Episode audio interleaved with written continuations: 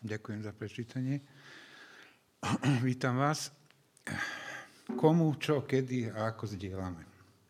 Je to myšlienka, ktorá ma zaujala, keďže v mladosti počas štúdií som sa komunikáciu venoval viac než dosť. Nechcem vás zaťažovať a podrobne rozoberať tú teóriu, a aj keď sa jej nedá vyhnúť, pokúsim sa ju maximálne skrátiť. Takže nečakajte homíliu klasickým výkladom, ale len úvahy o komunikácii v kresťanstve. Ak to bude minútne, tak nepočúvajte. Môžete týchto 15 minút trošku aj zriemnúť a, alebo sa pomodliť. V procese medziludských vzťahov sa v šírení dobrej správy e, a v šírení dobrej správy sú nesmierne dôležité naše postoje, svedectvá v komunikácii s ľuďmi. Svet nás, kresťanov, úzko, úzkostlivo pozoruje a vidí aj našo, naše často nevierúhodné správanie. Naopak, naša úprimnosť, priamočiarosť, láska, životný príklad napomáha iným prijať našu výpoveď, našu správu.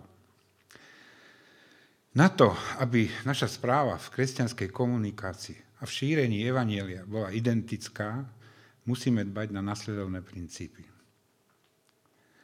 Takže poprvé je to zachovanie podstaty pôvodnej správy, biblicky nezmenenej.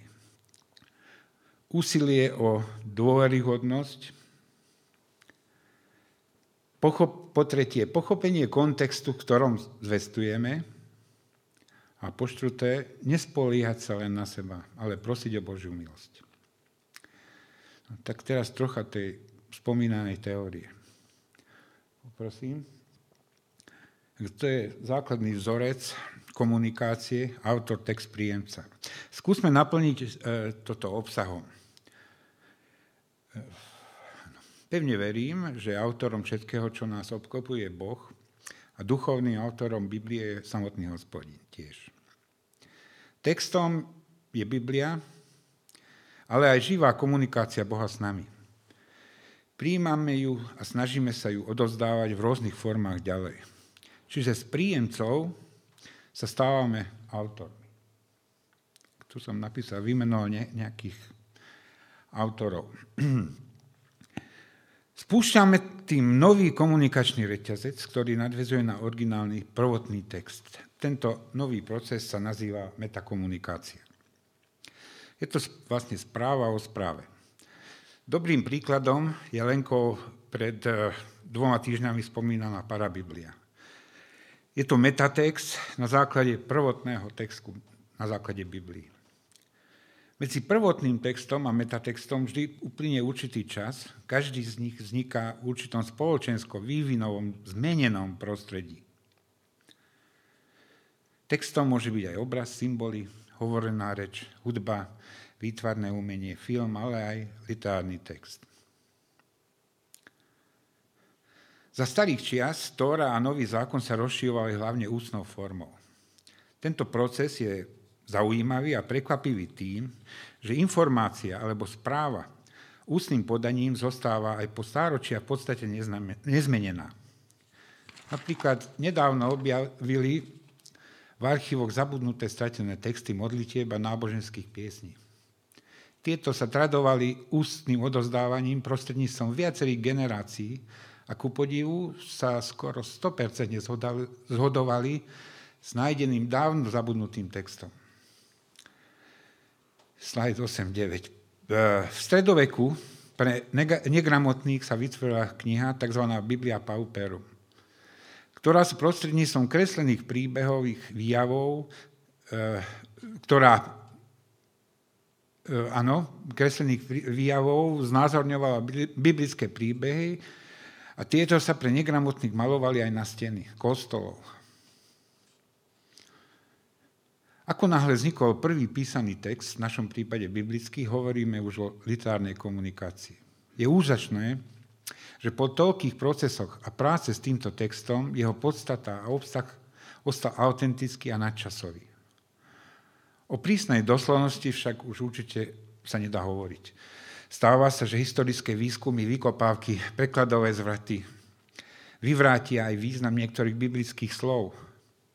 Je to geniálny živý text, nie je zakonzervovaná, zakonzervovaný, ktorý v každom historickom kontexte vie, čo povedať a usmerňovať, a to vďaka Božiemu duchu, ktorý sa v ňom latentne nachádza. Text, ktorý nám premieta Biblia, vznikol v určitých obdobiach a hlavne v iných kultúrno-spoločenských kontextoch. Doslovný a neomolný výklad písma z kontextu spred 2000 rokov vedie k dnešnej dobe k prekážkam vnímania a pochopenia kresťanstva. Príkladom môžu byť aj rôzne preklady, interpretácie, ale aj samotný text v kontexte doby, napríklad niektoré časti Pavlových listov, úlo, e, napríklad úloha ženy vtedy a dnes, postoj k otrokárstvu a tak ďalej. Nie je jedno, komu a v akom prostredí a v kontexte prinášame tú dobrú správu. Uvediem na to tri príklady z prostredia misií. Prvý je prípad misionára Hudsona Taylora, ano, ktorý v 19. storočí veľmi úspešne hlásal evanílium v Číne. Pochopil, že keď chce, aby Číňania prijali evanielium, on musí porozumieť ich kultúrne spoločenskej identite. Musí sa im vnútrom, ale aj zovňajškom podobať. Vidíte ho tam? Druhý príklad je zo súčasnosti. Čo nás napadne, keď vidíme Františkánov? Hneď e, na prvý pohľad zbadáme, že oni, nie sú zovňaž, oni sú zovňažkom iní. Majú akési čudné šaty, Iróniou toho je, že keď svätý František si obliekol tento odev, chcel napodobniť okolitých chudobných, jednoduchých ľudí. Čiže chcel byť v kontexte svojho okolia, im podobný. Po zo pár storočí neskôr sa tento istý odev stáva predmetom nepochopenia. Tretím je príbeh švédskeho misionára v Južnej Amerike, ktorý zvestoval dobrú správu motilonským indiánom. Vynorila sa v ňom neistota, že jeho zvestovanie má pre týchto ľudí, či má toto, toto zvestovanie pre týchto ľudí nejaký význam. Na otázku, ako to vnímajú samotní indiáni, odpovedali, že oni preto nemôžu prijať kresťan, kresťanmi hlásané učenia, lebo v základoch nechápu myslenie kresťanov. Ako môžu napríklad stavať kresťania domy s hranatým pôdorysom? Veď každý rozumný človek vie, že pre dom je ideálny kruhový základ. Vtedy misionár pochopil, že tu ide o zájomnú necitlivosť kultúr a spoločenstiev a musí porozumieť ich kultúrno-etnickým tradíciám, ak chce byť úspešný. On je zasadený v inom vývojovom kontexte a v inom sa nachádzajú títo indiáni aby sme aj my nepodláhli chybe tohto misionára, je nevyhnutné a potrebné poznať ľudí a dobový kontext príjimateľa našej správy. Ako je to s dnešným príjimateľom, s dnešnými ľuďmi. Andrew, Andrew Přibielský, profesor z Oxfordu, rozviedol jav súčasnej tzv. FOMO, alebo nazývajú to aj generáciou Z, jej podstata spočíva v tom, že členovia tejto generácie majú všeobecný pocit alebo strach, že niečo zameškajú, alebo z niečoho budú vynechaní. A kvôli tomu, a kvôli tomuto stavu sústane sledujú a využívajú virtuálne komunikačné médiá. Chcú byť in. Všetko mať pod palcom. Podľa Přibielského táto nová skupina ľudí, ktorá nás v súčasnosti obklopuje, je poprvé individualistická, inkluzivistická, naturalistická a narcistická. Tak odkryjme, čo znamenajú, čo znamenajú tieto pojmy. Poprvé, individualistická. Toto slovo značí nedeliteľnosť. Na, prvom, na prvé miesto kladie jedinca a svoju slobodu. Vždy je jedinec dôležitejší ako spoločnosť. Príkladom mm, toho by mohol byť írsky spisovateľ James Joyce, ktorý to sformuloval slovami Nech vlast zomrie za mňa, nie ja za vlast. Druhou charakteristikou tejto generácie je, že, že je e, inkluzivistická. Ak si kupujeme zájazd dovolenku all inclusive, to znamená, že chceme všetko pre naše uspokojenie. Inkluzivizmus je charakteristický tým, že všetko chce absorbovať. Po svetskej sfére predstavuje rovné šance pre všetkých ľudí. V náboženstve vychádza z toho, že Božia spásna iniciatíva sa neuskutočnila raz a navždy a pre, e, sa uskutočnila raz a navždy a pre všetkých Ježišovi Kristovi a zahrňuje všetko, čo je v ostatných náboženstvách pravé a dobré. Kým sympatizantom alebo predstaviteľom tohto prúdu bol Karl Rahner. Tretím pojmom, ktorý som v spojitosti s touto súčasnou generáciou spomenul, že je naturalistická, zameraná na prírodu a mimo prírodné považuje za neprirodzené. Strava, spôsob oddychu, starostlivosť, starostlivosť o dieťa, odmietajú očkovanie napríklad. Ich heslo by mohlo byť, máme jeden život, neumezujte nás. Je však zaujímavé, že táto generácia túži aj po spiritualite. Len bohužiaľ nehľadajú v klasických náboženstvách, ale tu a teraz a hlavne vo sférach New Age. Po štvrté, táto generácia je narcistická. Tu môžeme spomenúť mýtus o Narcisovi, ktorý sa zalúbil do seba. A okrem iného hojne prebieha na Facebookoch, keď e, ľudia odfotografujú svoju tvár alebo telo čakajú, alebo vyzývajú ľudia, aby lajkovali na nich. Nie je náhodou, že častým javom tejto generácie je homosexualita. Samozrejme, netreba celoplošne zavrhnúť všetky vlastnosti tejto generácie, ba treba vyzvihnúť to dobré a užitočné a nekompromisne sa ohradiť voči škodlivým vplyvom.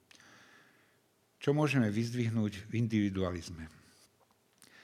Dôležitosť aj e, jedinečnej osoby. Ako to Vidíme aj v Ježišovom učení, keď dobrý pastier zanechal 99 oviec, aby našiel tú jednu. Čo chýba v individualizme? Spoločnosť a príbeh, v ktorom sa individualista môže umiestniť, začleniť. Čo môže vyzdvihnúť alebo uznať? Čo môžeme vyzdvihnúť alebo uznať v inkluzivizme? Sú to široké možnosti prijatia, mnohofarebnosť, Naopak chýbajú hranice, brehy. Čo môžeme vyzdvihnúť v naturalizme? Prirodzenosť a dôležitosť každodenného, naopak chýba nadprirodzenosť. A čo je nakoniec dobré v narcistickom myslení? To, že identita je dôležitá. Chýba však ten druhý človek, v ktorom sa narcistický jedinec môže nájsť. Takže by som to zhrnul. Ak chceme mať identit, identickú vieru v našom 21. storočí, nie, nie správu treba zmeniť, biblickú správu, ale musíme sa snažiť o dôveryhodnosť a musíme vziať do úvahy daný kontext, čo je veľmi dôležité. Žijeme v spoločnosti, ktorá je, znova to vymenujem, individualistická, exkluzivistická, naturalistická, narcistická, ktorá ale v, kútku, v kútiku srdca túži po príbehu, hraniciach, po nadprirodzenej skúsenosti v, v spoločenstve. Naša správa im toto všetko môže dodať. V Kristovi je jedinec dôležitý, ale v spoločnosti vie byť aj užitočný. V Kristovi sme mnohofarební, no disponujeme aj zdravými hranicami. V Kristovi je dôležité to, čo je každodenné, ale existuje aj nadprirodzené.